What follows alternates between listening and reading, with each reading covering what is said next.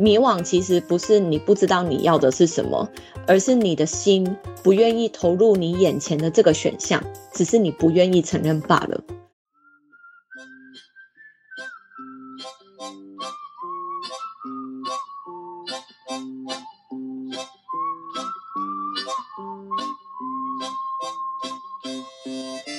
大黑是只狗，狗不会骗人，人才会；狗不会画虎烂。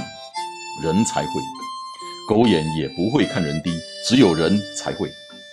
大黑看天下，我看的天下跟你们的不太一样。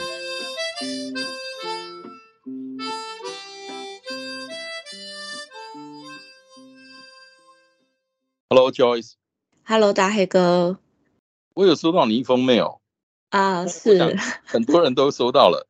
每一次我们聊天，每一次录 podcast。都是提新鲜的东西，都是在在提感动的东西，都是在提快乐的事情。那今天我想换一个话题，因为也是前几天看到你那封 email，我觉得嗯，一个人旅行的时候，你总是有碰到不如意的时候，不开心的时候，情绪低潮的时候，那个时候你只身在外，那身旁也不一定有朋友可以倾诉，那都会怎么处理？因为没有人是傻巴老子，我刚花无百日红，人无千日好。尤其旅行的时候，那因为我看到那封信，那我相信很多朋友都收到了。不过听 podcast 的朋友不一定每个人都会收到，所以我们今天用这个话题来聊一下，好不好？好啊，好，交给你。其实这个起源呢，是我这次会来日本，就是因为我之前在韩国的时候有一个很要好的。日本朋友他要结婚了，他在一年前就邀请我嘛，我前面都有说了，嗯，对。然后其实那时候我们会在韩国那么好，是因为我其实当时原本是打算要移居韩国的，但是我去了之后待的越久，我发现我越来越不喜欢这个地方，很不适应。除了食物之外，食物是每一天三餐都要遇到的事情。如果你去旅行一个礼拜，可能没有问题。但你想想看，我连续住了两年，就 是这个问题是非常非常大的。你不喜欢韩国的什么食物？因为我不吃辣，所以已经是一个很大的问题。这是个大问题。除了食物以外呢？除了食物以外，还有就是他们的国家文化啊，他们的加班文化啊，或者是。还蛮多的，就是那种敬老尊贤的习俗。对，我想因为没有去韩国，就是像我几十年来可能去过韩国就一两次吧。那嗯，不了解，那我也不看那些韩国的偶像剧。呃，最近有看一些韩国的那些打打杀杀的啦。可是你可不可以跟我们大家 share 一下，就是具体一点？那当然，如果有牵涉到那个隐私方面的，我们可以避开。可是。比方文化方面是你不喜欢哪一方面？然后你所谓的敬老尊贤，敬老尊贤不是美德吗？哦，可是因为他们是无条件的觉得年纪大的人就是对的，就比较有一点偏向是这样子的情况。像是我那时候每天都要搭地铁去学校嘛，那每一次在等那个地铁门一打开的时候，我就会被阿祖玛直接推到旁边，几乎每天都会上演这种情景。然后像我们学校。之前我有一个老师，他是学校最年长的老师，但他每次来上我们的课，第一节课就趴在我们讲台那边睡觉睡一个小时，我缴一大堆学费，然后他就说：“你们自己聊聊你们昨天做了什么事。”然后我就想说，这也太过分了吧！我就跟学校抗议啊，因为我们真的缴很多学费，然后学校就也是表示说，他就我们学校最好的老师，我们没有办法对他做什么事情。所以我就觉得这已经不是只是敬老尊贤，我觉得这是盲目的敬老尊贤。我也举个例子，我亲身碰到过的，以前我路过这个事情。我曾经去韩国，是那时候我刚升任总经理，我要去韩国一个厂商那边去拜访一个工厂，我想去了嘛，顺便看一看我们下的订单那些货做的怎么样。呃，他们说几乎都做好了，那我就那可不可以拿一两箱来拆出来我看一下？嗯。他们搬了一箱两箱，反正哇，每一个都有问题，每一个都有问题。我就想，那么明显的东西，为什么你们会看不到？我有一点发火，我就用这个话问，我说为什么我看得到的东西你们看不到？那个是技术的问题吗？那个老板是以前那个朴正熙总统的侍卫，很霸气，那他脸也很难看，就对旁边的韩国的他们的员工，就用韩国话噼里啪啦一大堆出去，然后就进来了一个人。那我不知道那个人是什么身份，应该是负责品管或是负责生产的人。他就指着那些东西这样子看，就就就这样骂，然后突然一巴掌就打下去。哇！我真的当场就吓了一跳，在我面前哦，一巴掌就打下去。哇！还有更扯的，那时候我就没法吭声了，而且他们讲的韩国话我也听不懂啊。然后这样抽屉打开，拿一把枪出来，哇！对，那个真的把我吓到了。那那一家工厂。那一批货后来，呃，就是弄弄弄弄弄可以出货了，那我就下令不准再下订单给那家工厂。好可怕哦！那个就是你对员工可以这样子的话，那我不相信你能做出什么好东西来。所以其实我对韩国没有很好的印象，有很多都跟人有关系。或许我运气不好了，我现在不相信会大家都这样子，可是我运气不好了，碰到好几件，这个是最离谱的一件。可是我想你应该没有碰到这么离谱的吧？没有到枪这么离谱啦，但是可能我累积起来的那个 程度应该还是蛮大的。然后除了敬老尊贤嘛，韩国的加班文化啊，这种敬语啊，都是非常没有必要的。对我个人来说，你在韩国工作是打工换宿那种的吗？我其实那时候是做代购，然后后来韩国好一点之后就做地陪。所以我可能比较还好，因为我就是听到很多外国人去打工换宿就被欺负，所以我就一刚开始的时候就不想要。也因为我们家住离首尔蛮远的，就是如果我做服务业要做到很晚的话，很有可能就会常常要赶末班车回家，我觉得比较不想要这样子。所以你这样子两年，那个叫煎熬哈。一刚开始其实还好，但是从大概六个月之后就开始慢慢慢慢的，然后除了辣之外，其实他们很惯性吃的食物都是我不喜欢的，像他们会加很多的韭菜啊、肉桂啊，这些都是我很不喜欢吃的食物。因为像他们那么常吃泡菜，然后我是完全不吃泡菜的人，我是可以在韩国住一整年一口泡菜都不吃的人。但是他们是可以，韩国人的家庭每一个家都有两个冰箱，其中一个冰箱是 泡菜冰箱，专门冰泡菜的，这文化冲击蛮大的。所以那时候还蛮低潮，就好险我有去语学堂，就认识了这个算是日本女生啦。她其实是韩国侨胞，但是她在日本出生长大的，所以就是跟这个日本女生还有另外一个泰国女生，我们三个女生就非常非常非常的好。我们三个相处的时间应该比那时候在世界上任何一个人都还要多，就是不管是上课、下课之后，或者是周末，我们都还会约出去。然后学校放长假，我们还约出去一起旅行的那一种。我们的感情是好到那时候，我们是可以从首尔坐 KTX 他们的快速铁路到釜山去玩，再从釜山坐船到我朋友家去住在他们家，然后再一起搭飞机回首尔。那他们两个分别呢，都有来台湾找过我玩，我们也都有一起去泰国找过这个女生，所以我们的感情是一直延续了好几年，就是很紧密的那一种。对，所以受邀去参加她的婚礼，就觉得一定要去，因为他就是一个生命当中很重要的人，再加上我当时真的非常的低潮，我觉得真的好险有他们两个，不然我很有可能会走不过来。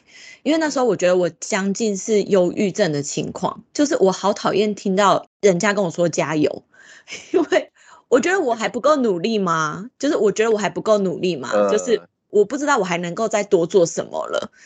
叫你加油的，叫你坚持的，都是跟你有仇的。对呀，所以那时候真的是非常非常的低潮到。其实那时候的收入真的算还蛮不错的，比我人生当中任何一个阶段，即便去澳洲打工度假都没有赚的比韩国还要多，也没有什么不好。我韩文也讲得很好，然后在那边的生活也是很熟悉，家人也都很好，当时的男朋友啊、家庭什么的都没有办法挑剔的。但是我就是非常非常的不开心，最后我就决定放下一切，就是离开韩国嘛。然后从那时候开始，我开启了我的背包旅行。我想，男朋友的家庭，男朋友都对你那么好，跟你那么好，你要做出这个决定，表示其实在那些所谓文化的部分呐、食物的部分呐，带给你的困扰或者说是煎熬，已经远超过人家对你好的部分了。而且你刚刚讲两年在那边，真的我可以感受得到，因为我有过这样的经验，就你两年在那边，一个人有些东西你没有办法去适应，甚至妥协不了，那真的只有一条路了，就是离开。对，所以我当时算是我挣扎了一年半吧，最后还是决定离开。所以你待了两年，前半年 OK，然后挣扎了一年半才离开。对，OK，那个都已经是过去了。那你这次在日本呢，是发生了什么事情让你觉得疲乏了，让你觉得低潮了？就是我这次来日本的目的就是参加这个婚礼嘛，其他剩下所有的行程都是附加的，就觉得来日本可以顺便做的。然后我参加完婚礼之后，我就去我朋友家住了几天，我就突然有一个感觉是，我好像我来日本的目的已经完成了，我不想再继续待了，我想要离开了。食物是一个很大的问题，因为我在这边真的很难找得到可以吃的东西。因为我韩文真的退步很多，所以我跟我朋友的对话就变得没办法那么深入，因为他真的不讲英文，所以就语言也是一个问题。因为日本人真的就是不讲英文，然后而且已经不是城市与乡下的问题了，他们就是不讲。然后呃，食物的话，我已经妥协到不管什么豚骨汤啊、煎鱼酱油那些我都吃了。哦，对啊，对，要不然我真的会没有东西吃。而且我跟我朋友说婚礼我不吃肉。结果我的婚礼餐就变成海鲜大餐，我超无奈的。然后那时候我就跟我泰国朋友说，还是我把我的海鲜给你。他说我也很饱啊，因为你知道婚礼给给的分量都很大。他说我也很饱，我也吃不下你的海鲜。然后，所以我就还是吃了，因为我觉得总比浪费好嘛，也是人家真的很精心准备的。所以我就觉得还蛮无奈的。但是当我在叙述这些事情的时候，还有像什么日本物价很贵啊，我用钱就是处处都要很小心啊，等等的时候，我身边的台湾友人，我知道台湾人都很喜欢日本，我也喜欢，但我没有那么疯狂，有的时候还是有点盲目的他们。但是他们跟我说，就是我觉得这是你的问题啊，就跟日本无关。后来我也是想一想，确实是我的问题，因为。我就知道日本是这样，难道我来之前我不知道吗？我知道啊，我就是知道我自己要来的、啊。那我来了之后，我又不愿意接受它原本的样子。后来我就开始就是告诉我自己说，好，试着把自己归零，去看看就是日本好的一面。就像比如说，我每天都喝很多水啊，那至少我不用花钱去买水，不用想说哦要补水了还是干嘛，打开水龙头就可以喝，很方便嘛。然后日本就是你住在评价再低的住宿都很干净啊，就是无论如何都会很干净嘛，还是有它好的地方。那相对来讲可能比较安全，你不用太担心说晚上几点回家啊什么的。对对，但是即便这样子了，我还是觉得我可以去分析逻辑，去想我现在的低潮，但是我没有办法不去正视我内心就是不开心啊。然后后来我离开我朋友家之后，我就比较有自己一个人静下心想一想的时候，我就突然想到，我真的是好一阵子以来都一直觉得自己的行程很多很累，然后好想念，好想念以前那种单纯旅行的日子。其实以前想想以前就是那种单纯旅行的日子啊。好困难哦，好可怜哦，就一点点的钱，然後你要去這麼多的地方，然後二三十個小時的長途巴士、火車，你也是要搭住沙發衝浪、住機場什麼的，但是好充實哦，又好快樂，而且你是很專注的在做一件事情。但是現在呢，就是數位游牧嘛，一邊旅行一邊工作，我就覺得好像你有一个 home base。你计划每一趟旅程，你出去的那种兴奋、紧张、刺激，就是现在我一直在路上，我就会觉得这个感觉减少很多。再加上哦，我的工作就是跟旅行和生活息息相关，尤其是旅行。所以当我在旅行的时候，我一直觉得我在工作，所以我就觉得我是没有间断的在工作，所以我觉得我好累。所以问题是在于。哪里？你觉得？问题是在于我累了，因为我觉得我的工作跟生活混在一起了。你认为你是把你的生活跟工作混在一起了？你并没有 enjoy 你的工作，你把旅行跟工作混在一起了。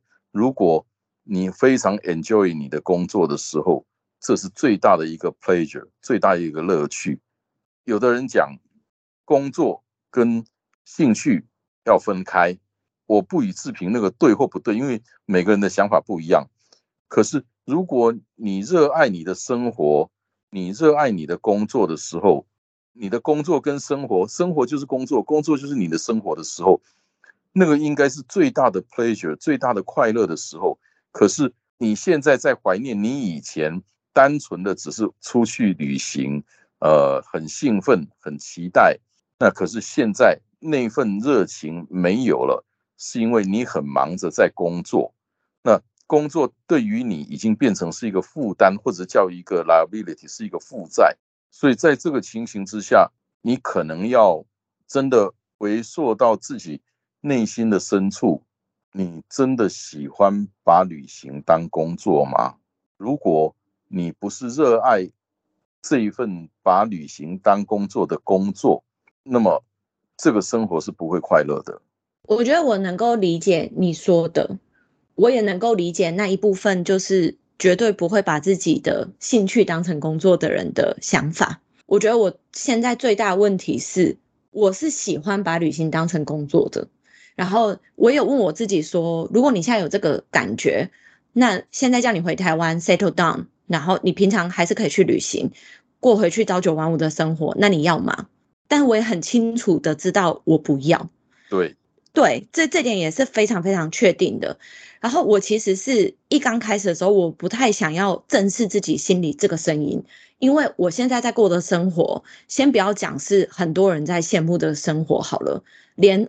以前的我自己都在羡慕我自己现在过这样子的生活，对我就觉得为什么还要这样不满足？所以我不愿意去承认我有这样子的感觉，因为我觉得太不知足了。如果是以前的我看到有一个人过着这样的生活，然后不开心，我一定会觉得这个人有病。就是好，对。其实你谈到症结了，在于那个度，那个分寸，就是说。旅行带给你快乐，可是这个旅行也是你的工作的时候，那这个责任，因为工作是有责任的，就像你对你的 audience 你是有责任的，那么，嗯，当这个责任具体一点，这个工作的量已经盖过那个旅行的快乐，旅行的快乐是轻松的，呃，是刺激的，是探索的，而那个责任跟工作量已经盖过这个的时候。那么你就习归挖大饼，就慢慢的会往不开心的那一方面去了。所以是不是考虑一下，把你的工作量 slow down？对，它不是 black and white，并不是你回台湾 settle down，然后那不会是你要的。所以那个是零，那这个是不是一百？就是变成说你已经 over 了，你的 burden，你肩上的负担那个 burden 是不是超过了？对，我也想了你这个问题哦，然后我就开始。把我的工作 slow down，可是我实际的外在做的事情 slow down 了，但是当我当下来的时候，我的脑子里还是在想工作，就是下一个阶段了。然后，但我现在又是在更往下一个阶段，所以我认同你的，就是要 slow down，而且这是必要的步骤。然后我也做了，但是我的问题是，我的脑子不听我的使唤。我其实以前在韩国啊，在各个人生的阶段，就像你说的，不管是不是旅行啊，都是会遇到低潮，会遇到迷惘的时候。相信每一个人都会有，而且我相信这不是我第一次，也不会是我最后一次。但是我发现我这一次迷惘的时候，我跟我朋友聊啊，结果我朋友也是跟我讲说，你就是耍废，你就是放松，然后你想做什么就去做什么，你想哭你就哭，你放声大哭，把情绪哭出来都没有关系。然后我发现我。我很久没有哭了耶，我想不起来，完全想不起来我上次哭是什么时候，我才觉得说这种很久没有哭的事情到底是好事还是坏事？我就在想说，应该是好事，因为哭这件事情还是让你的情绪波动太大了。我还是宁可他平静一点。我觉得我自己是在内心层面是有成长，因为遇到这样子的事情，我必须得把它当做心情起伏，事情都是会来来往往，我一定会有开心，也会有 down 的时候。但是我现在比较懂得怎么去 handle 我的情绪，就算我观察到了他是迷惘，他是低潮，但是我还是可以跳脱出来去感受，然后去想我自己。背后那个渴望到底是什么？像是我可能会想要接下来更慢的旅行，有一个 home base，有一个稳定的生活之类的。或许我还没找到答案，但我觉得我现在可以比较冷静，不会像之前那种就是大哭大闹、大吼大叫的去找原因、找理由，而是可以比较像我们现在这样子，很比较理性的去抽丝剥茧。就是为什么会有这样子的心情？这样子，你刚刚讲到的 slow down，你已经 slow down 了，可是你的里面不听你使唤，对不对？对，在英文里面有两个单词，一个叫 mission，一个叫 task，任务。task 就是工作，你要任务，那么你有好几个、好多的工作要去做，对不对？你 slow down 的是你的 mission 还是你的 task？不用回答我，你继续想一想。今天你如果 slow down 的是你的 task，你的 mission 还是那么多的时候，你的脑子不会停的。我 slow down 的是我的 task，很清楚。对，所以你这样是 slow down 是没有用的。也就是说，讲的再具体一点，我所谓的 mission 就是我的案子，我为了要做一个案子，做一个专案。我有哪些 day in day out 的事情要去做，对不对？那除非我不做这个案子了，否则这些 day in day out 的这些事情就是 task。那你有 mission 在那边，你有案子在那边，你怎么可能那个 task 可以 slow down？除非你就是哪一个案子不做了，哪一个案子晚一点，而不是在某一个时间之内非得完成那么多的案子。你如果是那那些 task 你是不可能 slow down，那个就是你讲的，你的脑子不听你使唤，因为那些 mission 那些案子都在呀，对不对？对啊，可是我的问题就是他们都不能停下来。现在现阶段，绝对没有什么事情是不能停下来的，就是那是取舍。因为有一个话叫 my hands are full，我两只手都满了，在那个时候，你一定有东西是很容易会掉下去的。那你要让那个东西因为抓不住而掉下去，还是你在还抓得住的时候就把一两个东西先放掉，把其他东西先抓好？反正会有东西掉下去的，你是要自己放掉，还是让它因为抓不住而掉下去？你知道答案的，所以不会是没有的，有点深奥了哈。可是我听得懂，而且我觉得很棒，希望听众也会觉得很棒。所以我觉得，你看。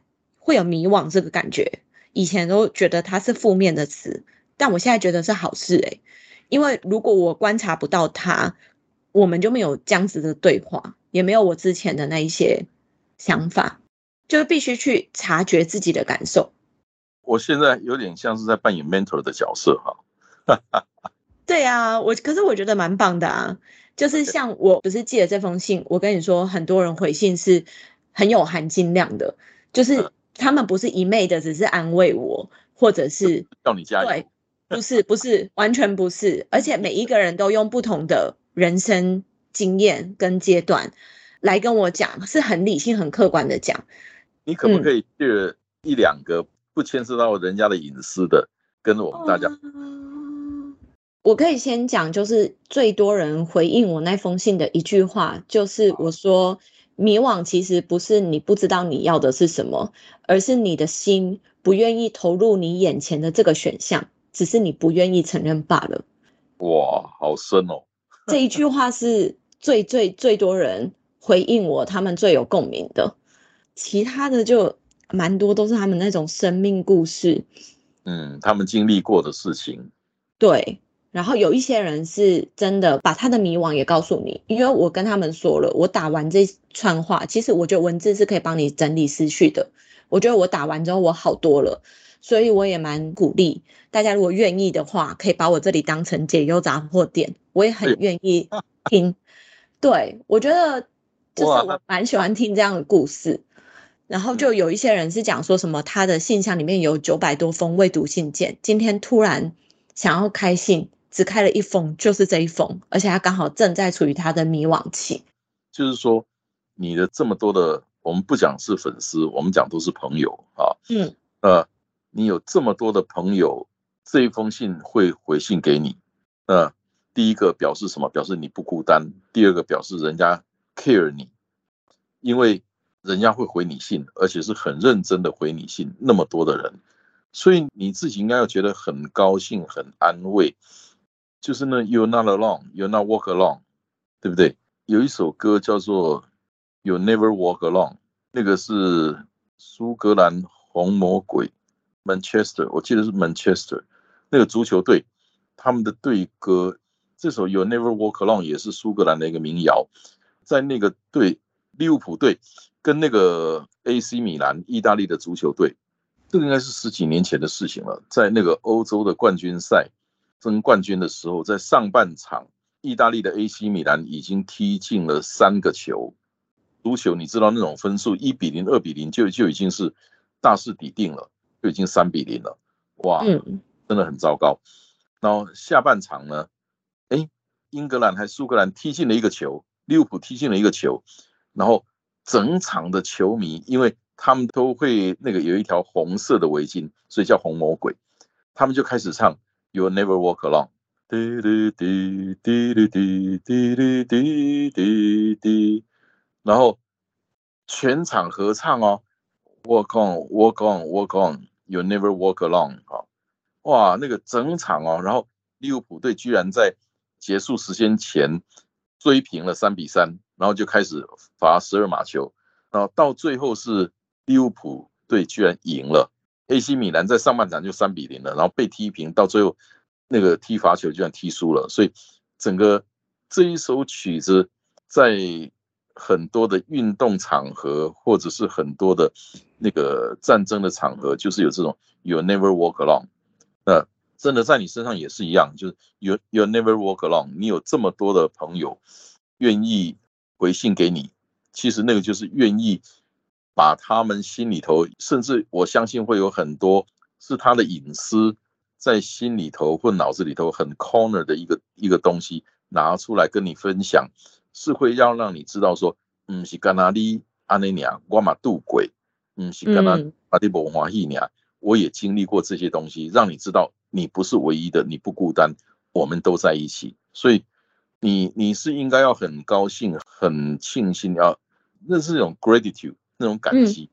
这一点一直都是啦，真的，所以才会一直持续寄这样子的信三年多。寄这个信我一毛钱都拿不到，但我花好多时间，但是我是超级 enjoyable，就是超级享受在做这件事情的。而且就像你说的，他们的这些事情是隐私，所以。几乎是不会把它拿出来分享给大家，对，但也因此我们之间有一种更紧密的连接感，就很像笔友的那种感觉。就像我最近有一个朋友是一个名人，跟我交情也很好，可是他有一些事情就从来不讲，audience 都会纳闷这些事，有的人会问我，我说我从来没有问过，因为他不讲一定有他的理由，所以我也从来不问。嗯，那一天他告诉我了，我就就告诉他，我从来不问，是因为我尊重。那很多人知道我们是好朋友，他会来问我，我说这问题我不知道，因为我不问，我是真的不问。那今天他愿意告诉你，就是他让你知道你不孤单，他让你知道他也在走这个过程，或者他已经走过这个过程。对啊，很欢迎大家订阅我的电子报。跟我通信，我把链接放在那个资讯栏。所以你们大家有什么事情都可以跟 Joyce 说，那，他是不会把这些东西拿来当材料去讲的，因为那个就不是朋友了。所以你们真的可以放心的把这些东西跟 Joyce 去分享，那他也会跟你 share 他自己的那些 privacy，那些不会拿出来大庭广众讲的东西。我们谈了这么多。以前我们都在谈一些光明面、快乐的东西，可是今天我们谈的都是，当你碰到低潮的时候，就是很幸运。我想这个幸运也是他累积出来的，有这么多的人愿意陪着他，所以一方面替你高兴，一方面也不祝福你说就会万事如意，没有那种东西。可是你这一次的事情，你学到了。再怎么低潮，再怎么不开心的，总会有出口。要学会找到那个出口，把那些不开心的事情给让它出去。所以今天我们跟大家分享 Joyce 的这个不开心的低潮的部分。最后一个问题，嗯，这些不开心、这些低潮的情绪过了吗？我觉得过了蛮大一半的。而且我最后一封收到那个粉丝的信，他是跟我讲说，我估计你应该是很久没有冥想了，你要不要现在就停下手边的工作去冥想？我想说，哎，被讲中了，然后我就马上把电脑合起来就去冥想。然后我这几天就是自己住嘛，所以就比较有这样子的时间，早上都会冥想，所以我就觉得啊，好多了。对啊，虽然还是在那个期间呐，但是好多了。好，未来的路，上帝也许诺你那个一路平坦。就像有一篇祈祷文，他说：“神未曾应许天空长蓝，是教徒的都知道这一首。对，神未曾应许天空长蓝，嗯，可是神有应许你其他的东西。好，好，我们今天就聊到这里，谢谢大家，谢谢大家，谢谢大黑哥，拜拜，拜拜。”